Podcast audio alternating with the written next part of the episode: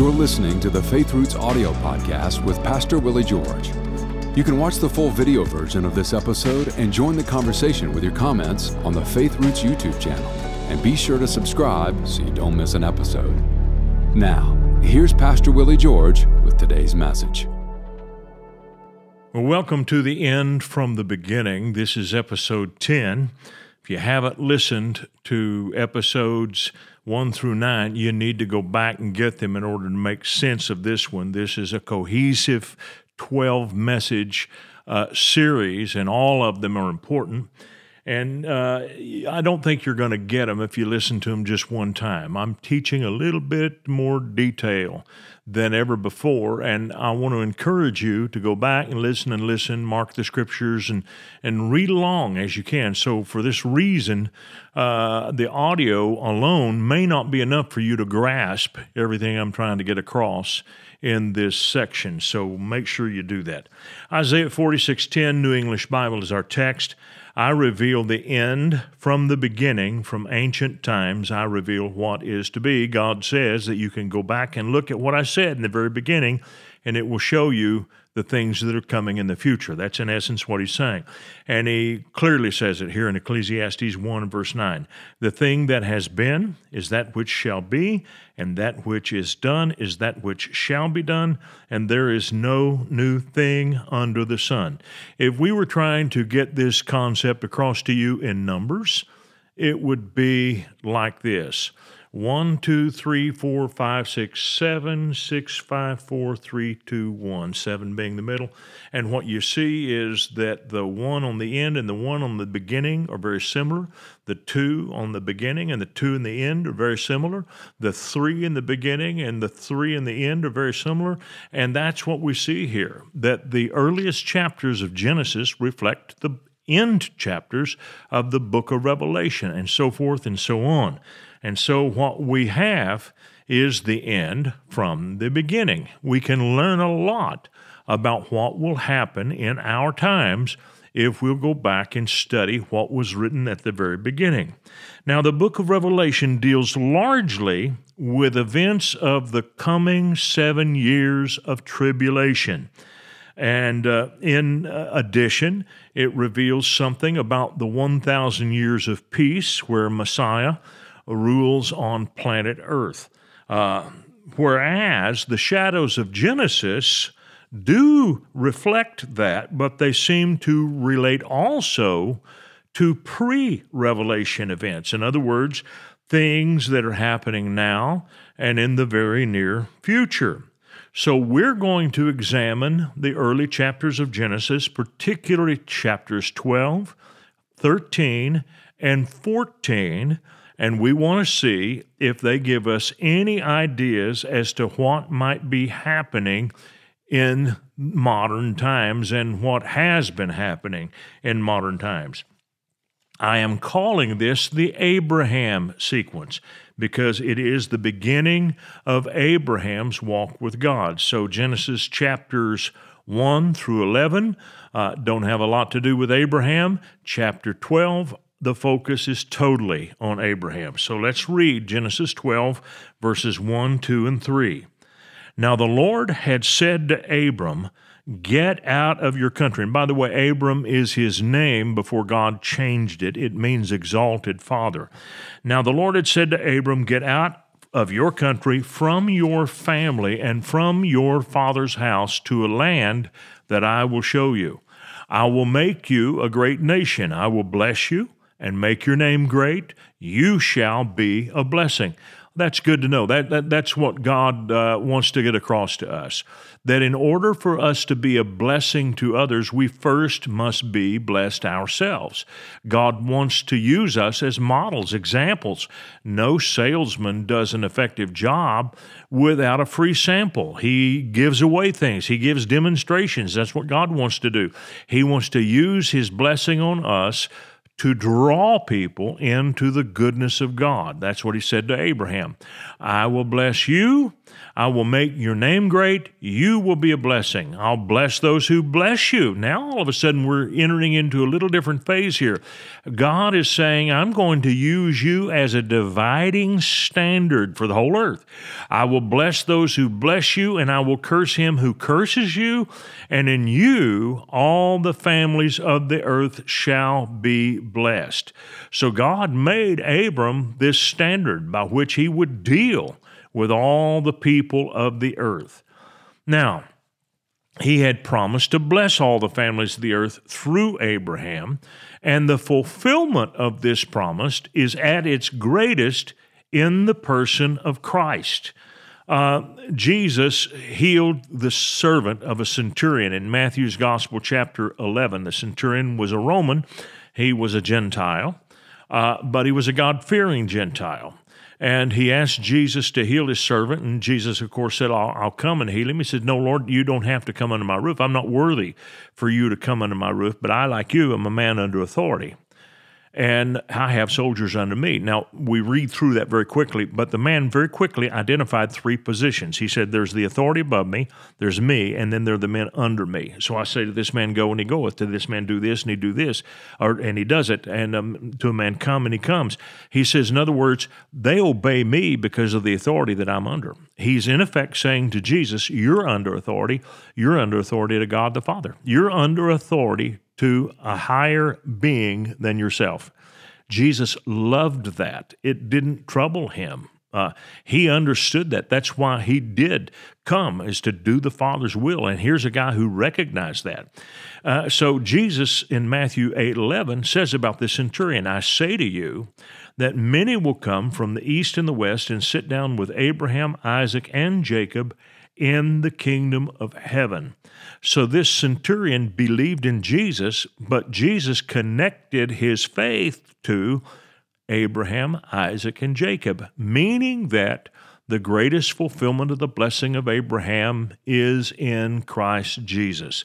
Uh, Galatians chapter 3, verse 13 says, Christ has redeemed us from the curse of the law, being made a curse for us, for it is written, Cursed is everyone who hangs on a tree that the blessing of Abraham might come on the Gentiles through faith. So that's Galatians 3 13 and 14. Jesus is the ultimate fulfillment of what God said to Abraham. Then he goes on to say, Jesus did Mark 16, 15, go into all the world, preach the gospel to every creature, meaning that the blessing of Abraham to the whole earth would have its highest impact when the news of Jesus is proclaimed to the whole world. Matthew 24 14, this gospel of the kingdom will be preached in all the world as a witness to all the nations. Then shall the end come. He is saying that in order for Abraham's blessing, to have the impact that it is supposed to have, the gospel has to be preached around the world. So, the fulfillment of the Abrahamic promise reaches its zenith in Jesus Christ. He is the one that makes it go. A lot of people don't realize this. I did talk about this earlier in this series, but Jesus was both the sacrifice of Abraham and the sacrifice of God. He is the son of Abraham, according to Matthew 1 1. He is not just the Son of God, he is also the Son of Abraham. So when he died on the cross, he died as the Son of Abraham and as the Son of God. He was in both uh, places at once. Fascinating thing. Now, the covenant with Abraham and his heirs is an everlasting covenant. So I want to read to you from the book of Psalms, chapter 105. And beginning in verse 6, it says, O seed of Abraham, his servant, you children of Jacob, his chosen ones, he is the Lord our God. His judgments are in all the earth. He remembers his covenant forever. God never makes a covenant that he does not intend to keep forever. Now, I, think about the rainbow. We talked about the rainbow in the last section. And the rainbow is a covenant sign from God that the earth will never again be destroyed uh, by the waters of a flood. Won't happen because God has given us the rainbow covenant, and that's what it means. Now, God intends to keep that covenant, and it doesn't matter what people on earth do. In fact, uh, men have perverted the symbolism of the rainbow. And it doesn't mean what it used to mean when God gave the rainbow as a sign of his covenant to mankind. But God is not going back on that. He's not going to suddenly destroy the world again with the flood of water just because people messed up. For the same reason, God will not do away with the covenant that He made with Abraham, Isaac, and Jacob because many of those people and the people who came from Abraham, Isaac, and Jacob messed up. We have all messed up. So God didn't throw away the covenant just because there was a shortfall. All right, now let me read to you. He said, This covenant he may, or he remembers his covenant forever. Psalm 105, verse 8, the word which he commanded for a thousand generations. And by the way, uh, we've not seen a thousand generations pass yet on planet Earth. The covenant which he made with Abraham and his oath to Isaac and confirmed it to Jacob for a statute to Israel as an everlasting covenant saying to you, I will give the land of Canaan as the allotment of your inheritance. So, what is the everlasting covenant? The everlasting covenant is the covenant God gave to Abraham, Isaac, Jacob, and the offspring of those three, the nation of Israel, belongs to these people. It is the land of Canaan, it's theirs and it belongs to them. And anybody who tries to take a part of it away, I don't care how powerful the U.S. president is, you go back and look at history every time any world leader has tried to take away the Holy Land and give it to other people other than the children of Israel, a curse comes upon them. They are not blessed when they do it. Surest thing you can do to get yourself in trouble with God is to take land that He gave to Israel and give it or try to give it to somebody else. And uh, someone said they took it from the Palestinians. You need to do your homework and you need to read carefully uh, the writings of Mark Twain and what he saw when he went through the Holy Land in the 1860s, how empty it was, how it did not have a lot of people. The, the Palestinian people or the Arab people, and they weren't called Palestinians then, they were called Arabs. And the, the uh, land of Palestine referred to the Jewish people who were there. And, uh, and that all changed when they declared statehood in 1948 and they took up their biblical name. The, the name Palestine was an insult to them. We'll get into that later. But uh, anyway, they accepted the name, if that's what they had to be called, during the time uh, that that land had been promised to them by the British. But the, the thing that matters is God made an everlasting covenant to give this land to the Jewish people. And it was promised to them. And I don't care who says what. Uh, the land belongs to them. They came back, they reclaimed it, they reworked it. The blessing of God is on it since they came back. You go back and look at what it was like before they came into the land, and it was desert, it was malarial swamp, it was not blessed, it was cursed. No empire could make it fruitful, not until the Jews came home, and then the blessing of God hit it. Now, this covenant cannot be annulled. Romans 11 29 says this For the gifts and callings of God are irrevocable. Somebody says, Well, Pastor Willie, that uh, Old Testament stuff has all passed away. Okay, I'm glad you said it because I'm going to go to the New Testament now and I want to read to you the book of Romans. And this is what the Apostle Paul had to say about the Jewish people, even those who did not believe in Jesus the Messiah. Look at Romans 11 11. I say then, have they stumbled that they should fall? Certainly not.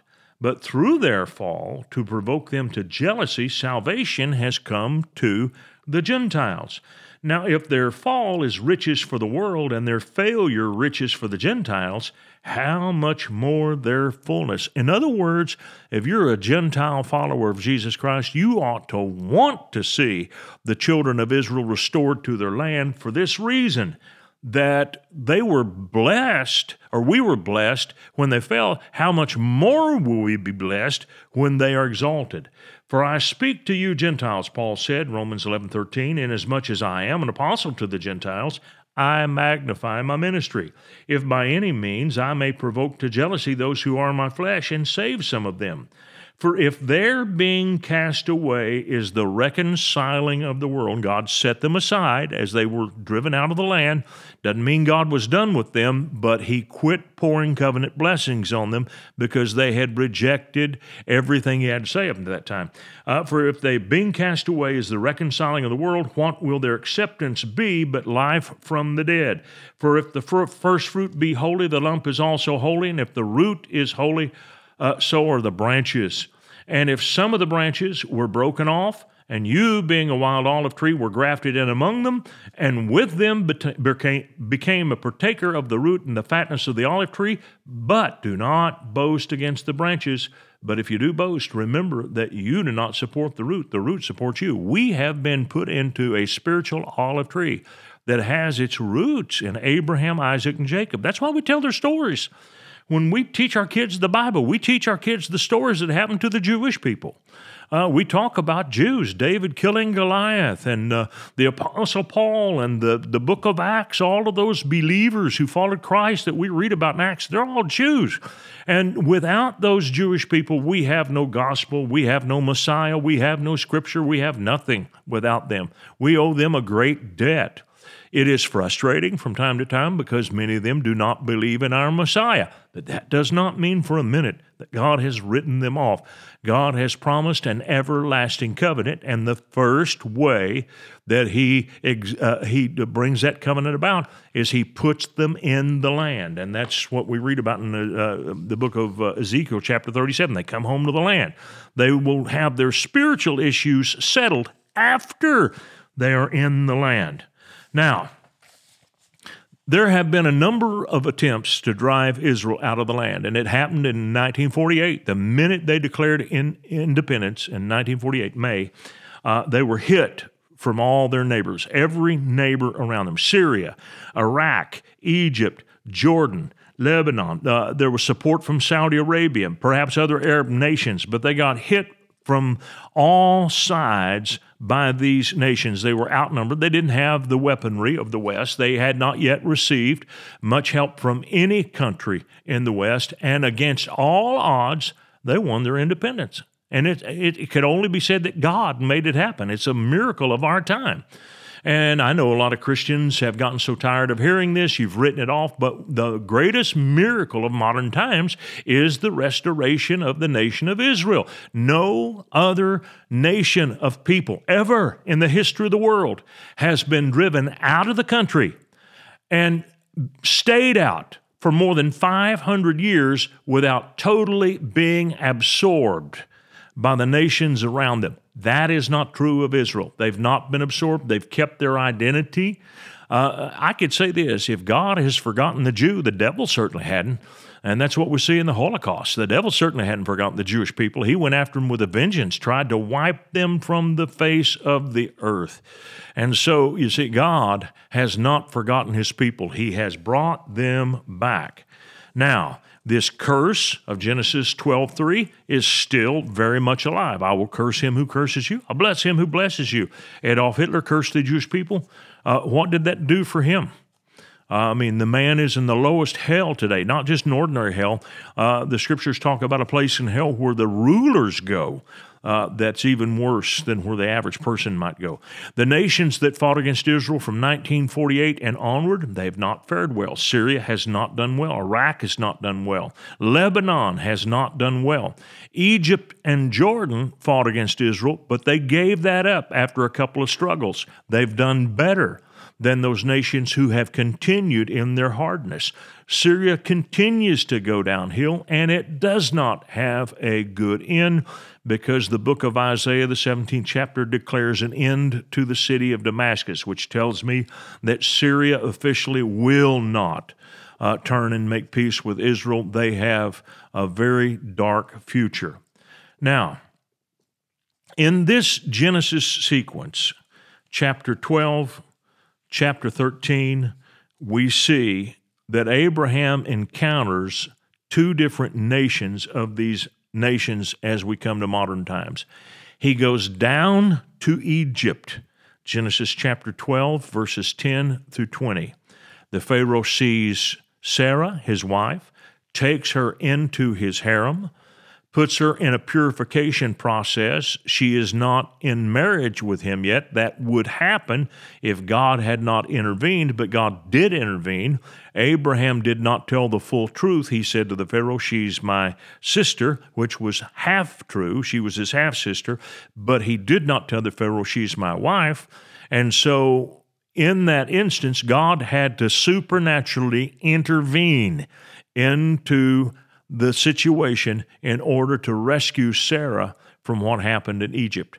Pharaoh gave Abraham all kinds of treasures, servants, animals, all kinds of things, gold, silver. He enriched him greatly and let him keep that, even though Sarah did not stay and continue as the wife of the Pharaoh. Uh, she must have been a very, very beautiful woman. Uh, but the thing I want you to see is that Abraham was blessed of God in spite of his failure. It is because God made this everlasting covenant, which was an irrevocable covenant, which means that the person who received it didn't have to be perfect in order for that covenant to come about. And so, uh, you know, this is interesting because there are a lot of people in the church today who teach that the church has replaced Israel that Israel's just another nation now, and they don't really matter that much to God because God's doing everything that He's doing in the church, and that's not true. God has a program for Israel and a separate program for the church. The apostle Paul says this in 1 Corinthians chapter 10 verse 32. He identifies the three different groups of people that God sees on the planet. He says, Give no offense to the Jews, nor to the Gentiles, nor to the church of God. And so he separates the Jews from the church of God. Now, a Jew can be in the church of God if they become a believer in Jesus, but Jews are those who are naturally born, who belong to the stock of Abraham. Gentiles are those who were not naturally born of the stock of Abraham, but both Jew and Gentile become part of the church when they believe on Jesus the Messiah. So those are the three groups of people. And so when we read prophecies or study theology, we're looking at what God's saying about any particular group of people, we ask ourselves this question Who's he talking to? He has a program for the Jews, he has a program for the Gentiles, and he has a program for the church of God. And so that's how God sees the world. That's 1 Corinthians chapter 10 verse 32. Now we see Abram having this dealing with Egypt and he is enriched by this dealing with Egypt. That's in Genesis chapter 12. In Genesis chapter 13, there is a strife between Abram's men who keep his flocks, his shepherds, and the shepherds of Lot, Abraham's uncle. I'm sorry, Abraham's nephew.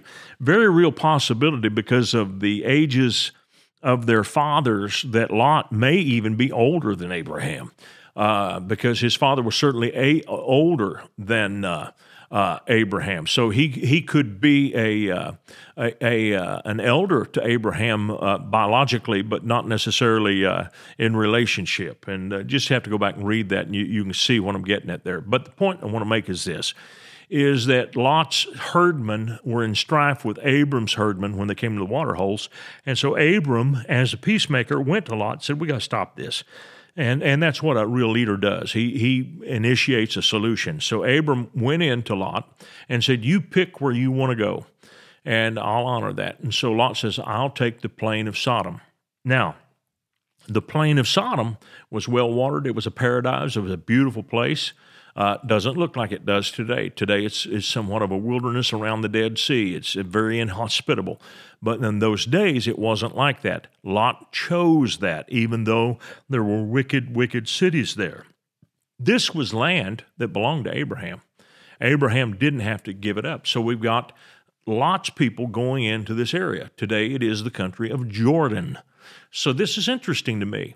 The two nations that have made peace in modern times with the nation of Israel, Jordan and Egypt, are pictured in the Abraham sequence in Genesis 12 and 13, and they are both pictured there as being at peace with Abraham. And so here we have them in fulfillment in these days, being at peace with the children of Israel, both Egypt and Jordan.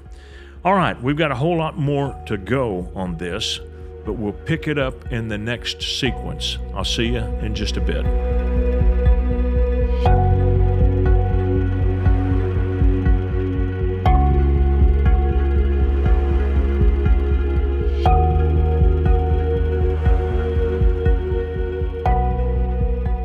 Welcome back. We're in the middle of the Abraham sequence, which would be Genesis 12, Genesis 13, Genesis 14. And I believe that the events of Abraham's life in these three chapters reflect things that are happening right now in the nation of Israel. And let's take a look at this. God blessed Abraham greatly when he came into the land. Uh, now, there was a famine, so for a season he went down to Egypt. And when he was there, Pharaoh gave Abram many, many gifts in exchange for Sarah to be his wife. Uh, he did not take her into his bedroom. That was stopped. Before that could happen, God intervened. And supernaturally, God spoke to the Pharaoh and dealt with him, and he gave up Sarah, sent her back to Abram. And he saw uh, that he was about to make a huge mistake, and Abraham didn't tell him the truth. But Abraham was treated very well for her sake. Genesis 12, 16. He, Pharaoh, treated Abram well for her sake. He had sheep, oxen, male donkeys, male and female servants, female donkeys, and camels. He gave her, uh, gave Abram all of this stuff. And uh, so, what I want you to see here is this Abram wasn't perfect. He failed, yet God kept his covenant with him, the covenant that God makes with his people, both Israel and the church. It is not a covenant that requires perfection on the part of the people who receive it. It requires faith, but it doesn't require perfection. Genesis 13:2 Abram was very rich in livestock and in silver and gold. Now here we see his amazing prosperity. Uh, this prosperity came to Abram as he returned to the land. He comes back into the land and from Egypt, and that's when he becomes rich in cattle, silver, and gold. This is being fulfilled today as the children of Israel have come back into the land of Israel. They have been blessed with prosperity in the most amazing ways. And that's happened since 1948. God purposely spoke to the land, to the dirt, and told it to produce for the children of Israel. Now, I want you to listen to this.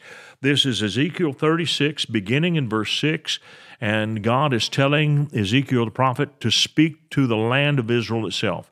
Therefore, prophesy concerning the land of Israel, and say to the mountains, the hills, the rivers, and the valleys, Thus says the Lord God Behold, I have spoken in my jealousy and in my fury, because you have borne the shame of the nations.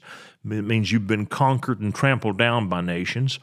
And and and when they've done that, they have said God couldn't keep his people. God couldn't protect the children of Israel. And that's the shame of what happened here. They did not leave a good testimony. God permitted them to be overcome because they had totally defied him. Therefore, thus says the Lord God, I have raised my hand in an oath that I that surely the nations that are around you shall bear their own shame. But you, O mountains of Israel, you shall shoot forth your branches and yield your fruit to my people Israel, for they're about to come. Now, you couldn't tell a dime's worth of difference in the land of Israel and all the surrounding areas before the Jews came back into the land. Uh, the, the other countries around looked pretty much the same. But since the Jews have returned, there has been a remarkable transformation and even though these other countries at one time may have had some things going for them, they have fallen by comparison to what's happened in Israel. But you, O mountains of Israel, you shall shoot forth your branches and yield your fruit to my people Israel, for they are about to come. So the people have to have food to eat, they have to have shelter, they got to have clothing.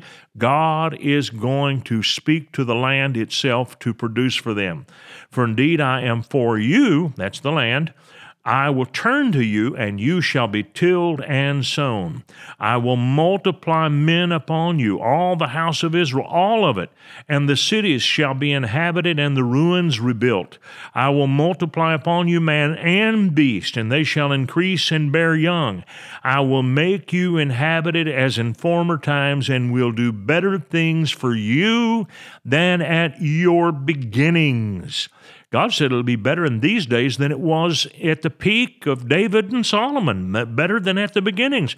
Then you shall know that I am the Lord. Yes, I will cause men to walk on you, my people Israel. They shall take possession of you, and you shall be their inheritance, and no more shall you bereave them of children. So God is saying that Israel is going to be blessed tremendously in the land. Now listen to chapter 36, verses 28 through 30. Then you shall dwell in the land that I gave your fathers. You shall be my people. I will be your God. I will deliver you from all your uncleannesses. I will call for the grain and multiply it, and bring no famine upon you. I will multiply the fruit of your trees, the increase of your fields, so that you need never again to bear the reproach of famine among the nations. So Israel's agriculture is to be blessed beyond belief. Uh, chapter 36 and verse 34 The desolate land shall be tilled instead of lying desolate in the sight of all who pass by. So they will say, This land that was desolate has become like the Garden of Eden, and the wasted, desolate, and ruined cities are now fortified and inhabited. Then the nations which are left all around you shall know that I, the Lord, have rebuilt the ruined places and planted what was desolate. I, the Lord, have spoken it, and I will do it. And we see that with our eyes, how Israel is in stark contrast to all the other nations around it. Now, I want you to pay attention to this. This is a recent report of Israel's agriculture. Because of the diversity of the land, and, and you, you can't understand it or explain it unless you go there. Israel is about 50, 60 miles wide at the widest spot. That's not very wide. And it's only about 250 miles long north to south. It is a tiny, tiny country. And this is what's pathetic. There are over 20 Arab countries in the world. And we have world leaders pushing Israel to cut their country in half and give it to people who have sworn to destroy them and they want them to give it up and give up at least half of it, and, and, which is absolutely ridiculous when they have over 20 different countries to go to, and there's one Jewish state in the whole world, one. And that, that's absolutely ridiculous. So, because of the diversity of the land, and it is an amazing land, 50 miles wide, 250 miles long, it, it, it has coast that looks like California. I'm telling you, along the Mediterranean coast, you'd think you were in Southern California when you're there. Has the same climate, the same look, very similar. The beaches, all of it looks very similar to Southern California. Up in the north part, it looks like the Rocky Mountains. It looks like uh, you're in Colorado. I've driven along highways where there were pine trees. You get out and smell the, the, the, the pine scent in the mountains, and the air is dry, totally different climate in the Negev, which is southwestern, like New Mexico, Arizona, uh, Southern California, the kinds of crops that would be grown in those places, grown there. So you can have in the, like the Megiddo Valley, wheat, sorghum, corn, uh, fruits, vegetables, places like that. Avocados, kiwi, guavas, mangoes, grapes on the Mediterranean plain, tomatoes, cucumbers, peppers, zucchini throughout the whole country. Melons are grown even in the winter months down in the valleys because the climate's so moderate. Subtropical areas produce bananas and dates. Uh, there's no other country like this, 50 miles wide, 250 miles long, that has all of this diversity. Uh, bananas, dates, cherries, apples, and pears grown up in the northern hills. Uh, the Israeli wine industry is now among the best in the world. Cotton is grown on lands that no one thought could grow cotton through drip irrigation, and the Israelis are masters at drip irrigation where they can put even salt water into the ground, and instead of the salt killing the plant, they do it at such a rate that the salt evaporates and the water gets into the crop. Uh, Israeli cows produce the highest amounts of milk per animal in the world, uh, average 10,208 kilograms per cow. In the United States, which we would think we would be the best, 9331 kilograms. Uh, Japan, 7497. EU, 6139. Australia, 5601. Uh, look at Israel milk production among cows is, is about twice uh, in Israel what it is in Australia. Uh, they are flower producers. Uh, they they have uh, produced long shelf life tomatoes that uh, previously the farmers had to dispose of forty percent of the tomato crop. And uh, today, the, the kinds of tomatoes that are grown in Israel will last long enough to make it to market and not spoil. It's just incredible. Uh, another thing that happened in the last 20 years is that natural gas in great quantities has been discovered offshore. And so now Israel has an incredible, incredible uh, source of energy 6.2 trillion cubic feet of proven reserves in 2015 And uh, in June of uh, 22, uh, Israel agreed to pipe billions in, in natural gas to the EU. And so that's just a fascinating thing, isn't it? And another thing is today, the more tech companies start up, uh, more entrepreneurial uh, things happen in Israel that per capita than any other country in the world. It is a global technological and entre- entrepreneurial powerhouse. Uh, Bloomberg recently listed it as the number five uh, technological country in the world. Um, it is just amazing what they're able to do.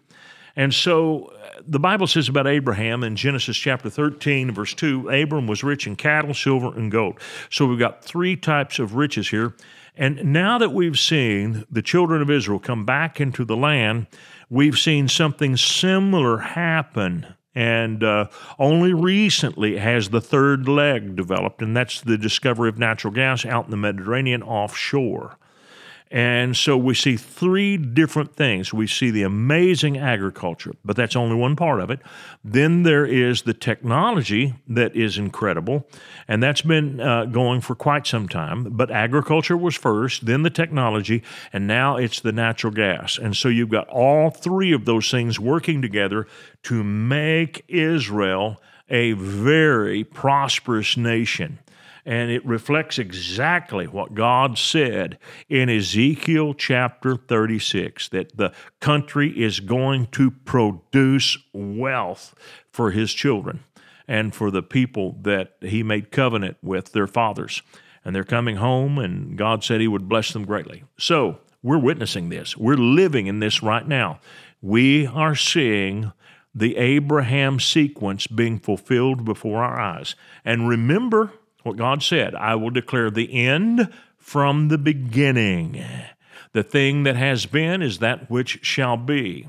So, as we march from the paradise part of Genesis, chapters 1 and 2, paradise is ended and death becomes Lord over humankind, sin enters the world.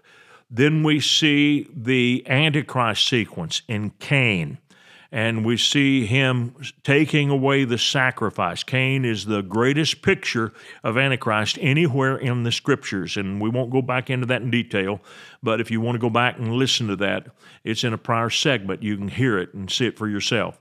And then we just keep marching. We come to the Noah sequence, which is the flood, which is a picture of the rapture of the church. Then we get into the next sequence, which is the post flood sequence, where now we see the world defying the five different directives that God gave to Noah. And that we covered in uh, episode 9. Now, the Abraham sequence is ongoing. It's happening now, and it's happening right alongside uh, the globalism sequence that we talked about in the previous episode. But we see the blessing of God on the nation of Israel itself, and we call this the Abraham sequence. What will happen at the end of this sequence? And why is this prosperity so important? Well, the scripture speaks to this, and it tells us that Israel will be so desirable that there will be other nations who take a look at what they have and purpose to come and get it for themselves. That is on the horizon, and that's what I will cover in the very next sequence.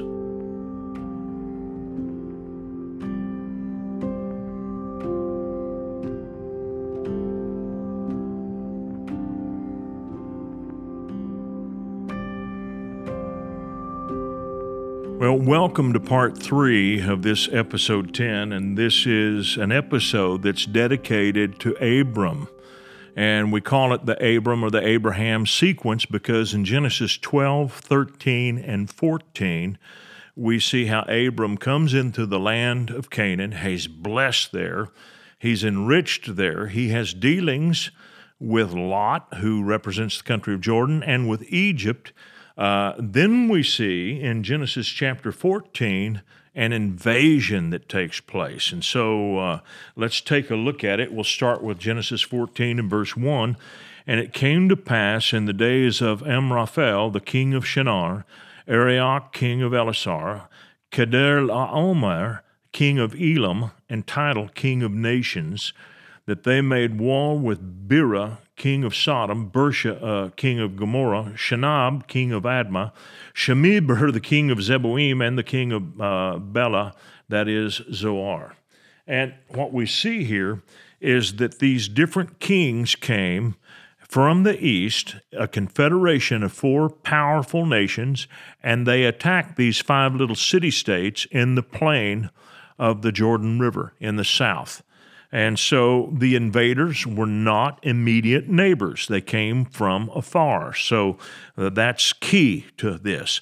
They struck first to the east of the Dead Sea. And I won't read verses 5, 6, and 7 in total, but I'll read 6 they smote the Horites in their mountain of Seir as far as El Paran, which is by the wilderness. Uh, that is part of Jordan in the southern part.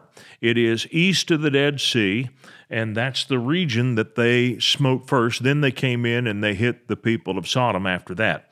Uh, but they came first to hit the area east of the Dead Sea. Their purpose was to gain spoil.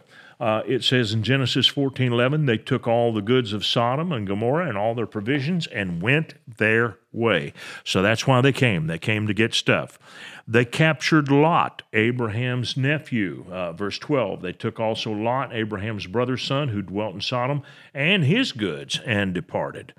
And Abram, when he heard about this, responded immediately. Genesis 14 14. Now, when Abram heard that his brother was taken captive, he armed his 318 trained servants who were born in his own house and went in pursuit as far as Dan. Dan would be to the extreme north end of Israel. Probably today it would be in southern Lebanon uh, or close to it. He divided his forces against them by night. So he set up to uh, uh, catch them off guard. And uh, uh, you see the people of God being masters of this, attacking a far superior force with an inferior force, but doing it in such a way as to gain a tremendous advantage. Uh, the battle was ended near Damascus. He and his servants attacked them and pursued them as far as Hobah, which is north of Damascus. So it's critical that Damascus is mentioned here. And then verse 15 again, uh, it, uh, it says the battle ended quickly. Uh, he did this in the night and, and he brought back all the goods. So it's almost uh, income. It just happened so quick that it's almost like it didn't happen. Uh, they went in and did it very, very quickly. There's not a lot of great detail about the slaughter. Later, we read that, that the word slaughter is used to describe what happened. But while it's going on here, uh, we don't read a whole lot about the detail of how they did it. And uh, so it happened very quickly. It was a lightning strike.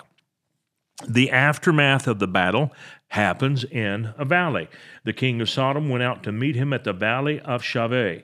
That is the king's valley. After his return from the defeat of Kedor, uh, Kedor Laomer, and please forgive me if I bungle this if you're a Hebrew scholar, uh, but uh, Abraham had a great, great encounter here with the king of Sodom and, and, and actually demonstrated authority over him, let him know, I'm not subject to you. And uh, he refused to take any of the possessions of the people of Sodom. He wouldn't take any of the spoil, even though he was entitled to it, he wouldn't take it. And uh, he said, I don't want you guys saying that I made Abram rich. Abraham wanted God to get the glory. That's what we see about him. So he recovered this great spoil. In uh, verse 18, then Melchizedek, king of Salem, brought out bread and wine. He was the priest of the Most High God. He blessed Abram and said, Blessed be Abram of the Most High God, possessor of heaven and earth. So we see that uh, uh, Abraham was blessed by Melchizedek. We see that God gets all the glory. Uh, here's what Melchizedek said: uh, He blessed be the God, uh, be God Most High, who has delivered your enemies into your hand. And Abram gave him a tithe of all. Uh, all the captives are freed. Verse 16 that uh, Abram brought back Lot and uh, his uh, all of the women and the children. They were all freed. Uh, there were sacrificial meals presented. This is in verse uh, 18. The Bible says that Melchizedek brought out bread and wine. That's a sacrificial meal in celebration of what happened. Now, none of Israel's past wars correspond to this war. Now, Israel had plenty of wars, but none of them are like this one. This one is unique in all of them. And it foreshadows a soon to happen event that we see recorded in Ezekiel 38 and 39. Now, what we're going to read here are 12 remarkable parallels. Two or three would have been crazy, but 12, eh, that's unheard of. So I want to turn you now to the book of Ezekiel, and we're going to read beginning in chapter 38, verse 1. Now the word of the Lord came unto me, saying, Son of man, set your face against Gog, the land of Magog, the prince of Rosh, Meshech and Tubal, and prophesy against him, and say, Thus says the Lord God, Behold, I'm against you, O Gog, prince of Rosh, Meshech, and Tubal.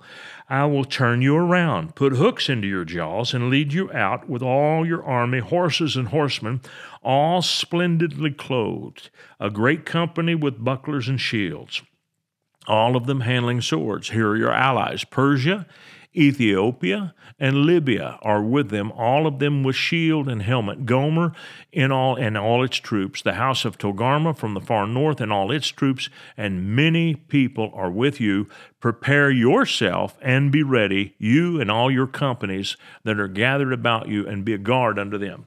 Not all, but most scholars think that the, this is being led by Russia.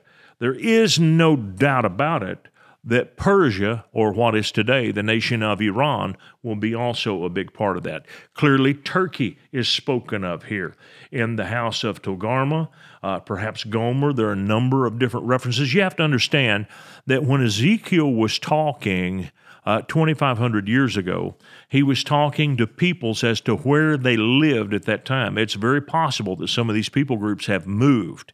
And so he was dealing with these ethnic groups. They will come together. And we believe that Russia is inferred here because of the name Rosh. Uh, there is debate about that. Some people think today that this will be Turkey and Iran leading the charge, but I don't think so because the reason is because the nation that is leading this is said to be a guard to all the others. Well, that only describes Russia. Russia is the only one who fits the bill for that. They have definitely enabled all of these other countries and they have given them weapons. All of the military hardware, most of it comes from the Russians. And that's what we see. Now, there are two areas of Abram's war that are spoken of in this war. In Ezekiel 39 2, the Bible says this fight will happen to the mountains north of Israel, but it also speaks of the fight happening in the area east of the Dead Sea. That's Ezekiel 39 and 11. So it's fascinating. The two different geographical areas that speak of the Genesis invasion from these confederated kings who come against Abram and Lot, they fight to the east of the Dead Sea and to the north of Israel. Uh, these invaders are coming for spoil. Listen to Ezekiel 38 10, 11, and 12. Thus says the Lord God, on that day it shall come to pass that thoughts will arise in your mind, and you will make an evil plan. You will say, I will go up against a land of unwalled villages. I will go to a peaceful people who dwell safely, all of them dwelling without walls, having neither bars nor gates, to take plunder and to take a booty to stretch out your hand against the waste places that are again inhabited, against a people gathered from the nations who have acquired livestock and goods, who dwell in the midst of the land or in the navel of the land. So they're blessed greatly. And that's today. And so what we're seeing is this invasion will happen during a time of peace, which means there will have to be a time of relative peace in order for this invasion to happen. Uh, as I speak right now, as we're recording this in August of 22, Israel is in a conflict uh, with uh, jihadis from the Gaza Strip. Uh, so it wouldn't happen uh, in a day like today. This this would have to settle down and calm down. It'll be at a time when everything is very peaceful, and also at a time when Israel is extremely prosperous. That is happening, and I can say with all confidence, it will continue to happen. They will continue to be blessed economically. Uh, we see that Israel will recover a great spoil when this is all uh, done. Uh, this war also ends very, very quickly. I want to read to you Isaiah chapter 17. This is fascinating to me. Isaiah 17, I think, is linked to this war because it has something to do with Damascus. Now, Syria is not mentioned in Ezekiel 38 and 39, it's not listed there as a player, probably because Syria won't be able to do anything against Israel uh, in the future. Their, their army is decimated. The country is nothing like it used to be. Uh, they're being propped up by the Russians and the Iranians right now. Uh, but nonetheless, Damascus is spoken of here in Isaiah 17:1. The burden against Damascus, behold, Damascus will cease from being a city it will be a ruinous heap. Now, Damascus has been conquered many, many, many times, but it has never been totally destroyed. Here, Isaiah says it'll be totally destroyed. And then he describes the order and how this happens and how quickly it happens. Verse 12 Woe to the multitude of many peoples. In other words, this will happen when there is a large confederation of nations that come against Israel. Woe to the multitude of many people who make a noise like the roar of the seas, and to the rushing of nations that make a rushing like the rushing of mighty waters. The nations will rush like the rushing of many waters, but God will rebuke them, and they will flee far away, and be chased like the chaff of the mountains before the wind, like a rolling thing before the whirlwind. Then behold, at eventime trouble, and before the morning he is no more. This is the portion of those who plunder us, and the lot of those who rob us. That's exactly what Ezekiel 39 says that, that Israel will spoil those who spoil them. They will recover great spoil. And the culmination of this battle will happen very quickly, and it will happen near the environs of Damascus uh, we read that Israel will then be blessed by God. Ezekiel 39 25. Uh, we see this amazing blessing. Now, therefore, says the Lord God, now will I bring again the captives of Jacob, have mercy on the whole house of Israel. I'll be jealous for my holy name. And we read here from 25 on to the end of the chapter how a new dimension of the blessing of God comes on the people of Israel after this battle is over with. Uh, we'll see that God is magnified in all the world. Uh, uh, listen to what he says in verse 21 I will set my glory among the nations. All nations shall see my judgment, which I've executed in my hand, which I've laid on them, so that the house of Israel shall know that I am the Lord their God from that day and forward. Uh, the captives are released. When you read in verse 25, now will I bring again the captives of Jacob and have mercy on the whole house of Israel. Uh, verse 27, when I brought them back from the peoples, gather them out of their enemies' lands. Uh, the Jews are going to come home uh, to Israel after this war happens. That's why I think it's soon. I, I, think about half the Jews in the world live in Israel right now, and about half live in other places. God said, Behold, I'll gather them from the north country, uh, that's in Jeremiah, and from the coast of the earth. And every major Jewish population center in the world is either in Russia or in Israel or in a coastal city somewhere in the world.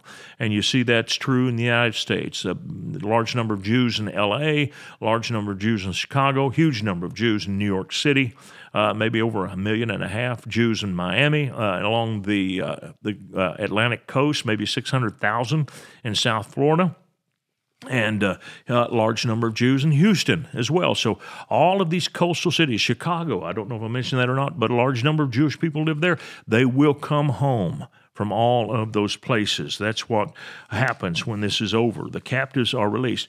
This is fascinating. There is a sacrificial meal. Now, listen to what God says in, in Ezekiel 39, verse 17.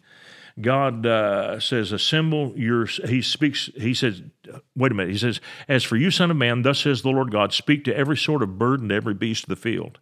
Assemble yourselves and come, gather together from all sides to my sacrificial meal, which I'm sacrificing for you.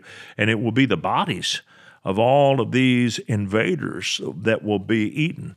Now, in, in the book of Genesis, it was Melchizedek who came out, blessed Abram, and there was a sacrificial meal celebrated, a meal of bread and wine. So you have another sacrificial meal here, and it's literal in the eating of these bodies. So, uh, listen, this is incredible. 12 different parallels here. The captives are set free, both places. Uh, there's a great spoil is captured both places. Uh, the theater of the battle, uh, that's the same in both places. Uh, the city to the north, Damascus, is spoken of in both places. Uh, you see that it comes when there is a time of great plenty for Israel, both places. Uh, so God is magnified all over the world. People recognize that God is at work and they will give God glory. That is spoken of in both places. So you see one parallel after another. And so this has yet to be fulfilled, but it's going to happen, I believe, very, very soon. So it's the Abraham sequence, the blessing sequence. He enters the land, he receives a blessing that affects the whole world. He struggles with Egypt and Lot, but he prevails. He's superior to them both. He becomes wealthy in three different areas. We're seeing that technology, agriculture, natural gas. We see he overcomes a hugely superior numerical force, wins a great spoil, happens in Genesis 14, also Ezekiel 38 39. And by Abraham's hand, God is glorified throughout the world.